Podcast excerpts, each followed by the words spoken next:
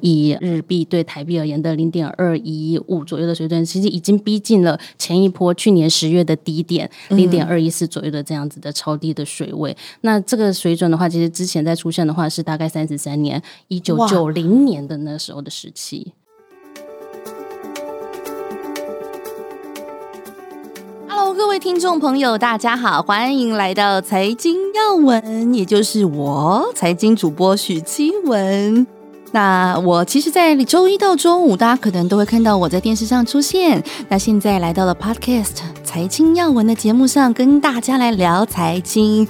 那一直以来，我其实都是比较属于轻松、浅显易懂的方式来传达财经。我不太会理论化，所以呃，这也是我们财经要闻节目的宗旨，就是希望我们整个财经可以是呃好聊又好懂，而且是好投资的。那我们每一集节目都会有一位共同主持人跟一位财经专业背景的来宾哦。今天先来介绍我们的共同主持人 Clear。嗨，大家好，我是今天的共同主持人 Claire。我先简单一下自我介绍，我在银行还有券商的相关金融领域担任总经研究员，大概十五年左右的时间。那我平常的话就是非常热爱旅游，然后美食，还有各种的运动，尤其像是日本是我非常喜爱的一个国家。那因为就是为了要支应各式各样的就是生活上这些吃喝玩乐的开支，所以就是 投资理财 对是非常重要的一块。谢谢。的确，投资是为了花钱去旅游。另外邀请到今天的来宾是 Ted，Ted 跟我们聊一下，哇，Ted 的金融背景也是十多年哦。啊，对对对，大家好，我是 Ted。那我之前在，其实，在金融界已经也蛮久的时间了，大概十来年。然后中间其实经历过整个金融业的四大产业哦，四大产业就是包括像是银行、券商、人寿、投信。所以这个中间的经验，可能可以让我跟大家接下来做一些分享的时候，我可能会带入一些金融法人圈的一些看法。我当然，我尽量用深入浅出的方式啊，跟大家分享。对，那希望就是今天的这个节目可以有一个比较好的效果。是，Claire，你刚刚说你非常喜欢到日本旅游，因为我八月的时候，我也跟我老公要了一个生日礼物，就是我想要去爬富士山，然后还有立不黑山。哇哦！对，那不知道你之前日本旅游的时候有没有一些比较有趣的经验可以跟我分享？哦，我相信大家就是经过了疫情三年的时间，其实大家都闷坏了。那所以你可以看到今年的话，就是在 reopen 之后，大家都。都已经开始展开了报复性的旅游出游潮。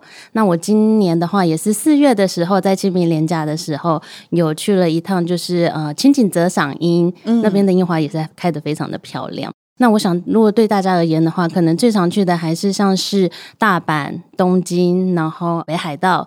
那我最近听我们公司的就是呃工读生的实习妹妹有分享说，她刚从镰仓回来。嗯，那镰仓那边的话，她说风景非常的漂亮。她最著名的就是呃大家应该都有知道的那个动漫的《灌篮高手》哦，他的那个对对对那个街道，对平交道的那个著名的名场景。她说那个真的非常的有 feel。嗯，我自己去日本几次，一年大概有到三次左右，就是那种樱花季呀、啊、枫叶季、雪季都一定要去。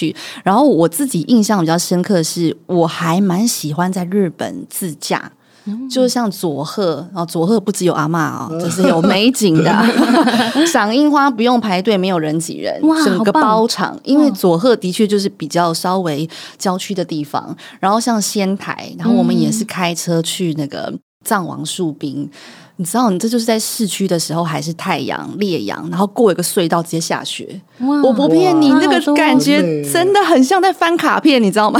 就是觉得你自己开左驾，你会觉得没有，当然是我先生开啊。哇，左驾 其实很难的，我每次开都觉得很很慌，你知道吗？所以你有在日本驾过车？有有，就是大概比较偏啦，比如说北海道还有冲绳这种比较偏的郊区，我敢开而已。哦，所以你也很常去日本吗？哎，还算不错。之前那个护照一本上面大概盖了大概三四十个日本的进出关卡，这样子。是纯粹爱日本还是爱日本妹？啊，没有没有，就是去日本旅游走走看看这样。对。所以你在日本玩有什么你觉得比较重要的？比如说一些小撇步啊，怎么样子不挤人啊，或者是你觉得可能买东西更便宜啊等等的。那这真的是没有办法问我了，因为我基本上只负责就是买好机票下日本的出那个负责刷卡的。对，对，接下来就是靠别人了，这种玩法真好啊！不过我觉得现在日本呃有一些风气比较不一样，尤其是他们现在物价真的也涨了不少，嗯、当然他们薪资也有涨啊。然后像我最近看到哦，JR Pass 也涨价，嗯，然后日本麦当劳哦，这七月中之后闹区要涨价，嗯，哦，还有环球影城要涨价，迪士尼也要涨价，对，那这种我个人啊是不会影响到我去旅游的心情，嗯、就算涨价我也要去，一定，一定。Claire，你会觉得受到影响吗？这种物价一涨就啊，少去几回这样。其实可能就是乍看之下，就是觉得日本的通膨啊，好像就是飙升的非常的严重。但是其实，像我还记得，我从今年四月就是从日本回来的时候，我在 A G 上除了分享我的战利品之外，然后我还就是也附注了，就是有一个注明说，我觉得对于就是全球特压通膨都这么严重，对于就是去日本的旅客而言的话，通膨那个日本大概是唯一没有通膨的地方。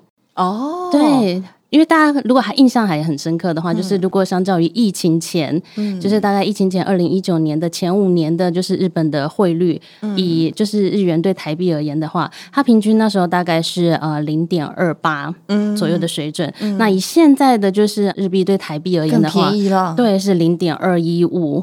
所以其实它的贬值幅度的话，相较疫情前已经贬了大概超过二十二个 percent。嗯，对，所以其实就是日本的物价上涨了两成，对。于外国的旅客，尤其是台湾人而言的话，还是非常的亲民，非常的好花费哦。那你觉得？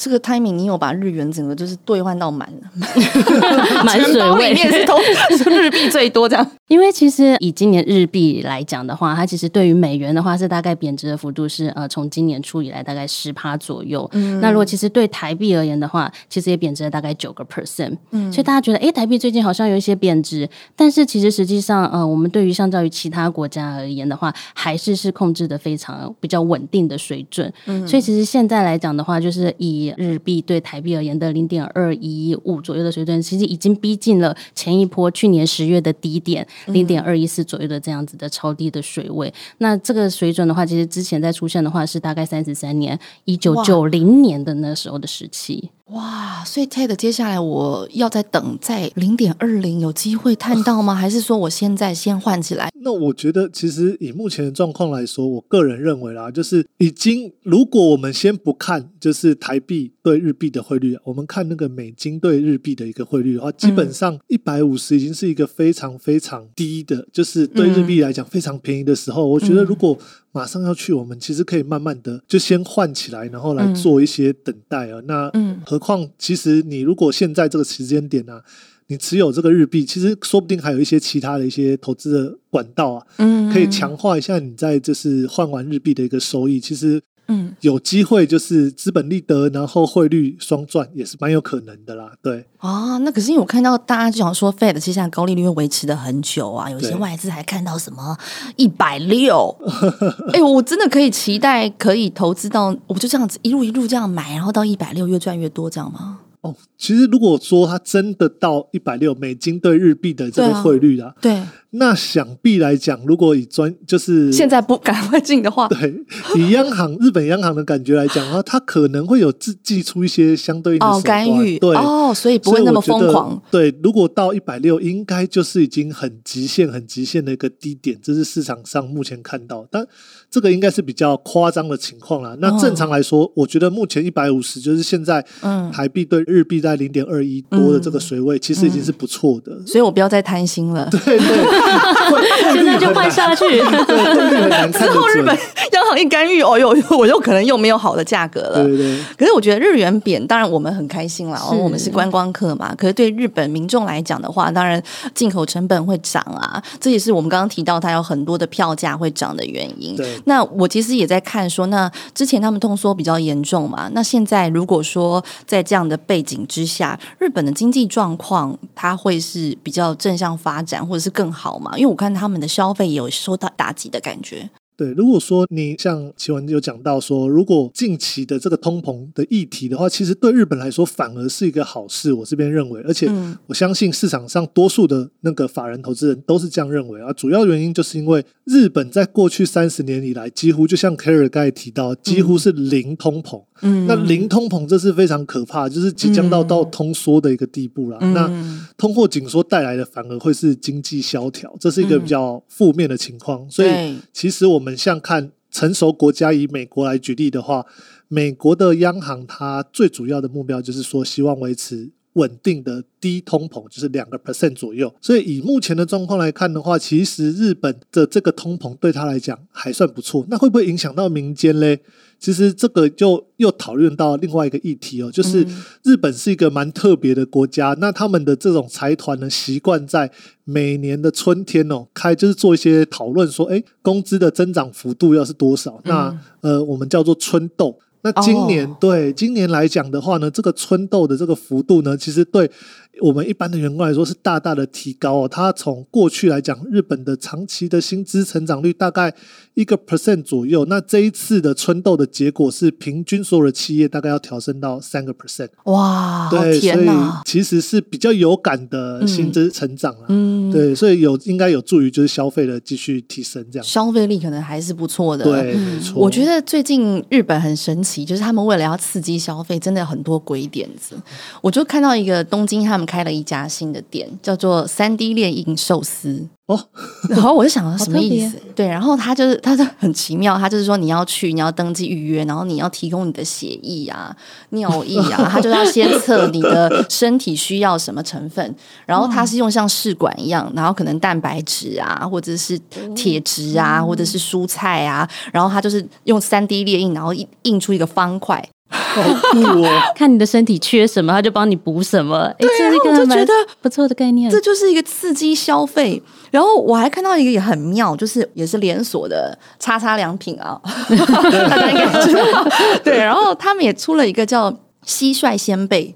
嗯，然后我就想，My God，是中间放一只蟋蟀吗？还是什么的？但他们的说法是因为二零三零年的时候，他们觉得蛋白质的供给量会低于需求量，哦、所以他们就觉得我们一开始要去产制其他的蛋白质，然后蟋蟀又很好养，高蛋白，对，然后另类高蛋白，对，然后他们出完蟋蟀先被卖的很不错，又出了蟋蟀巧克力，然后他们就是我们以为他可能把蟋蟀整只放进巧克力里面，对啊，不是，他就是把蟋蟀磨成粉。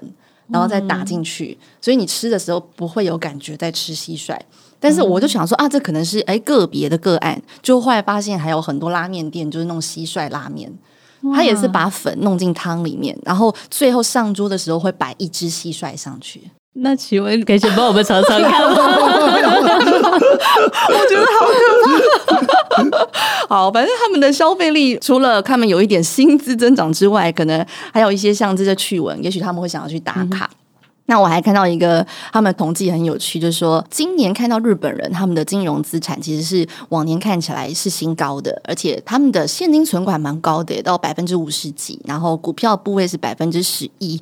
百分之十一，我不知道台湾是多少，但是我想到百分之十一，那日股今年来涨近三成的这个甜头，不晓得日本人有没有尝到这样？以目前来讲啊，第一波基本上都没有尝到，都被外资卷走了，看起来是这个样子。对，为什么？因为过去来说，就是之前日本有发生，就是你知道，我们九零年代之后，日本有一个大泡沫。那那个时候日股其实跌了非常非常多，所以现在、哦、惊恐，对他们还没有从这个环境当中脱离出来。对对，所以他们的储蓄率一直都非常高啊。那哦，所以现现在也是，就是为什么日本政府他一直想要希望说民众把这个手上的这个储蓄呢换到股市。嗯、对，那这样子的话，可能就是又是新的一波活水。哦，所以下一个推手会是日本散户喽？有机会，有机会。哦，这个散户力量大吗？哦，这个以五十日本的这个人口，还有它的整个储蓄的背景来说，应该是蛮有机会的。所以那个五十 percent 的钱，要拨个多少 percent 过来，在股市就很惊人。对，那因为日本的这个储蓄，其实收过去来讲啊，就像台湾定存也才一点多趴嘛。嗯。那日本的定存，其实在过去其实更低的，其实都不到一 percent 啊，所以几乎都是近零 percent 的一个储蓄定存利率，所以放在里面。不会增加的，对啊，对，还会被通膨吃掉。对，尤其是现在高通膨的时代啊，所以日本政府呢，他就有跟这个做一些金融改革，他有要求说，哎，我们供日本的企业呢，你可能要提高你的股利发放率，然后你要做一些股票买回。所以来提高，所以像呃，我们最新收集到的一个资料，就是以去年来说，日本的这个股整体的一个股利率大概可以到二到三个 percent，所以已经有明显的成长。那这可能会诱使一些比较呃保守的，对对对对对，首领 族，对，那我们就买一些更安全的标的啊，或者买大盘呐，那至少你就有个两 percent 左右的一个这个收益是还不错啦。对，我不知道有没有很多人是跟巴菲特一起买的，因为他五大商社可以持股到百分之八点五，我觉得实在是太惊人了。对，对，增加。那因为巴菲特他是价值型的投资嘛，那他到日股当中看到什么价值？哎，基本上他一定是看到说，哎，现在日股真的不贵啊。那不贵的原因不外乎就是，呃，我们要估值。那怎么样去估值？在法人圈这边常用的一个状态，基本上简单的来说，有可能是照它的这种股利率发放。嗯，有一种是有时候是现金流的估计哦。那其实最明显就是从我刚才提到的股利发放这一块，相对来讲，那它既然股利发放提高了，是不是它的这个股价相对来讲就是有机会？嗯，所以这个情况是蛮吸引到巴菲特，因为我们知道巴菲特他除了价值投资之外，他最喜欢的一个就是说，他说他喜欢 cash cow。就是金牛，嗯、就是不断的有现金流进来的这种公司或企业才是他喜欢投资的地方啊。嗯、那日本的五大商社其实就蛮符合他的这个需求。第一个不贵，然后呢会配发一些股利，那有机会让他有资本利得，所以他觉得这个时间点进日本是还不错。对，嗯，可不，我觉得有一些说法也很妙，因为现在看日本的央行的货币政策动向，大家都会很紧张。假设它有一点风吹草动的话，资金就会流动。对，对，那对全球其他股市，包括台股来讲，它也会是你知道，金一发动全身这样子。是，所以其实现在目前看起来，日本央行的动向应该还算是很稳定，对不对？就是说，接下来我们再看股市波动来说，不用太担心嘛。这边我们要不要就是可以？我只要相信总经研究专业，这个一定很厉害。你要帮我们分享一下？你觉得会有影响吗？其实市场之前，尤其是外资，他们今年都看说，日本的央行可能在今年下半年就应该要反映说，这么高的目前现在国内根本这么高的通膨，要做一些货币政策的调整。嗯，可是就是日本央行一直到现在迟迟都还没有动作，他都还是一直维持前任的，像是黑田东彦总裁或是安倍晋三的经济哲学是维持。是一个比较偏低利率的宽松货币政策，主要的原因的话，就是当然也是市场上有说，就是可能是因为就是整个安倍的邪恶势力都还是在日本的朝政是做一个把持的，所以这个部分的话，可能对于就是他们要调整货币政策的话，要非常的谨慎。对，而且呃，好不容易日本就是从失落的二十年、三十年，终于摆脱了通缩的阴霾，现在好不容易盼到了通膨，所以这其实也是他们期盼已久的、希望看到的景象。所以在这个部分的调整的话，相信。就就是日本央行势必还是会做一些调整，目前的所有的呃外资券商都是这么的观望，但是可能它调整的动作会非常的细微，然后时间会拖得非常的长，也就是我们还是可以期待低利率可以维持到，或者宽松可以维持到更可观的时间。那大家都会觉得哦，日元贬值是不是日股上涨？那有些讲到。有些外资看二零三零年的日股要涨到八万点哦，我们不要看到那么远，好不好？今年有涨到四万点，这个是这个基础盘的感觉。到底日股接下来是不是就真的是正向发展？你觉得 Ted？你觉得几万点啊？几万点，都这么细致就对了。日股已经涨三成了，对。但你说到几万点，可能不一定就是那么准确啦。但是基本上来说，以日股来说，它现在应该算是。第一波的起涨点才刚结束哦，那不管是你从技术面啊之后的主升段来说，或者是从基本面上面看，说估值比较便宜，然后同时呢，它的这个相关的一些鼓励政策、金融改革等等的一个刺激的话，对日本的推动来说是蛮有机会的。而且以接下来来说，就是我们说到所谓的呃 AI 的一个发展，之前有大家应该最近都常常看到说，哇，美国这个 AI。的这个技术，NVIDIA 怎么样？怎么样？哇，可能成长性很大。那其实日本的企业对这个东西来说，其实并不会置身事外。像包括像是台积电的一个主要上游的一个供应，嗯，很多都是来自于日本的大厂商哦。所以这个地方在前端的需求还是有可能再继续推进。哦，所以他们的半导体族群供应链也是有很可观的涨势。是是是，哇，那就是跟等于是复制台股的模式的感觉了，蛮有可能的。对，所以到底这个 timing，我像我这个如此的新手级。台股是顺手啦，日股不晓得。我可能商社摆在我前面，我以为这个字是怎么样？这个日文不是很清楚，光是看官网也真的很疑惑。对，那像这样子，如果说我们也想要去投资这一波的日股的热潮的话，或者是投资日本的市场，像我这样要怎么进场？哦，其实对一般的投资大众来说，其实最方便、最方便进场。日本的一个方法不外乎就是日元，是吗？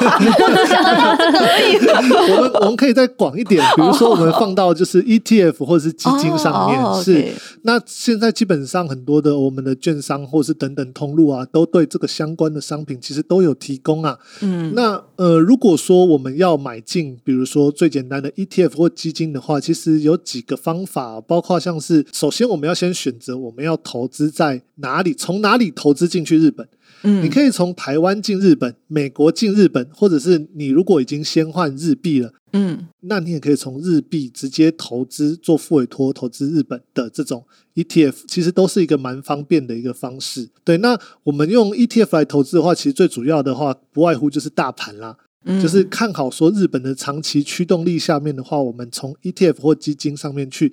投资大盘，那基金来说可能会更偏重在我们基金经理人，他协助我们更精确的选股。对，那这是一种方式，或者我们完全就被动的定期定额进到这种日股的 ETF，也都是不错的方法。所以选股上面会有什么族群？就像你刚刚讲半导体，或者 AI，或者是 A 是要到比较传产的商社，它这样子。这是我们在选 ETF 的时候，有会建议哪个趋势，可能它的成长幅度会比较可观吗？哦，如果说您要到产业这块的话，其实哦，哦现在市场上市面上的 ETF 绝大多数都是大盘 ETF 哦，也就是说要投资到产业型是相对来讲偏少。嗯，嗯，对，那这时候反而是基金的部分可以往产业这边走。哦，对，基金就可以选类别，对，那就会比较有这种偏重的产业上面出现。嗯、那甚至如果说我们有研究的日股，比如说常去，那可能比较大的名字有在听，或者是说，哎，其实台湾跟日本的这个进出口贸易是很密切的、哦。嗯，那可能有一些我们的工作上面的往来，可能对日本的一些进出口商或者是当地的名字有了解的话，其实透过这种副委托平台直接投资到日股，也是一个蛮不错的选择。那这几个方式，不要讲三年来哈，今年来。谁的报酬比较可观呢？我蛮好奇的。如果呃，如果说，因为我想有个参考点，我们就贪心嘛，直接选那个最高的。对，如如果说啦，以最近的来看的话，当然是直接像，如果我们拥有这种巴菲特的这种进场点能力的话，其实付委托日股当然会取得更好的报酬嘛。因为、嗯、呃，商社来说，我记得从巴菲特持有到现在，应该涨幅两三百 percent 了吧。倍数？对，是倍数成长，哦、对对对，所以如果说投资朋友有对本身日本上面更有接触，就是在您的工作啊，或者是自己的研究上面更有接触的话，其实日股还蛮不错的选择。对，那当然大盘基本上我们一般人大家都做过研究嘛，九成以上的人都打败不了大盘。对，那在这时候，对稳健的 ETF 可能会更方便大家做入手。而且基金的话，就是可能有啊，你选族群的一些乐趣在，对不对？对对对对对，基金的话，可能您可以看一下它的这个前几大持股啊，说哎，特别着重在哪些产业是你有兴趣的，对，那就可以透过基金去做一个参与。那这当中有没有要特别注意什么部分？比如说手续费吗？还是说呃有什么样的投资的前面期的条件跟台湾理解的不太一样呢？哦，其实这个还蛮明确的。首先，第一个最重要的条件就是我们在不管是投资 ETF 基金或是个股的话，第一个就是像刚刚有可以和你们有聊到的日元的汇率，因为这些投资商品基本上。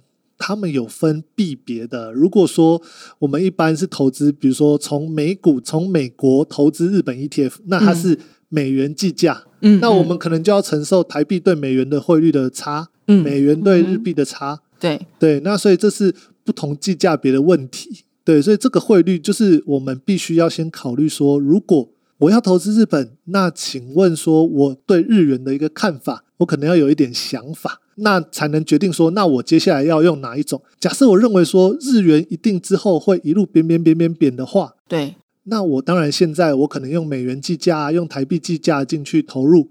那我之后是不是就会会换？就是会有这个，我们买进去的时候，可能就会造成说，哎，未来如果换回来，可能会有一些就是会损哦，会损哦。对对，因为我们我们现在换嘛，那你之后日元就贬了，那我们卖掉的时候，是不是就只能用比较，只能拿回来比较少？对对对对对。那如果说我们觉得说接下来可能日币会有一路会开始反转哦。对，那我们这个时候可能就想说，哎，我们是不是有机会透过这种汇率加上这个资本利得的空间，这样？哇，这也太不好预测了吧？对对对。那这个第一笔下错，这个讲简单一点，就是每次去日本买东西，他就问你要用什么，你要怎么样刷卡？你刷卡要不要帮你换？然后你就很犹豫，其实也才差几天而已。进进账之后算这几天时间，可是你就觉得啊，好难决定，这样怎么决定啊？买东西应该不需要，因为毕竟只有一点点的汇差。可是可能像 Ted 我讲的话，可能就是如果你是觉得未来的日元还有很大的贬值空间的话，你可能去投资的基金就要用有汇率避险的这样子的级别。有些基金的话是没有汇率避险的话，就是比较适合是你认为说日元以后可能会看升的这样子的投资人。那如果说我真的要想要把这个汇差的损失降到最低，对，那，那我是不是直接选稳健的就好了？如果说这种方法的话，其实还有一种方法，就是说现在我们都已经预测，大概其实日币也就是差不多，呃，美金对日元大概就是一百五左右上下了。下。假设我觉得这时候已经很不错了，那这个时候我先换好日币，嗯，然后投资日币计价的一个商品。